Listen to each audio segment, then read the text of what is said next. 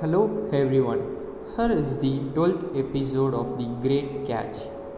Donald was all excited to go to the fishing competition.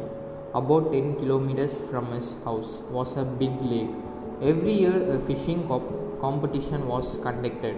People from far and near would come with their fishing rods. The one who caught the biggest fish was awarded a gold medal. The competition was from 10 in the morning to 10 in the night. Donald and his dad started in their car.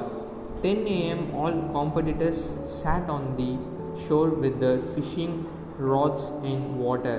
1 kg, shouted someone at 11 am. By 12 noon, the biggest catch was only 2 kg. Evening 4 pm, someone caught a 4 and a half kg fish and everyone decided it was the prize catch. As darkness fell, some started to leave, but Donald persisted. Let's wait, Dad.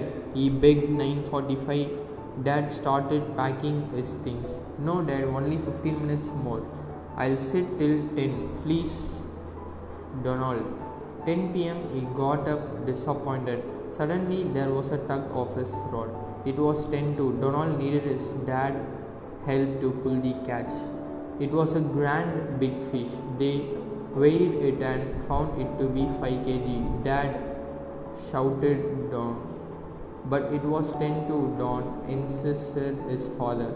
Don's face fell. But he accepted his father's verdict and let the fish go in the water. The creature swished its tail and disappeared. That was a lesson for his life. All through his life, Donald never forgot what his father had taught honesty.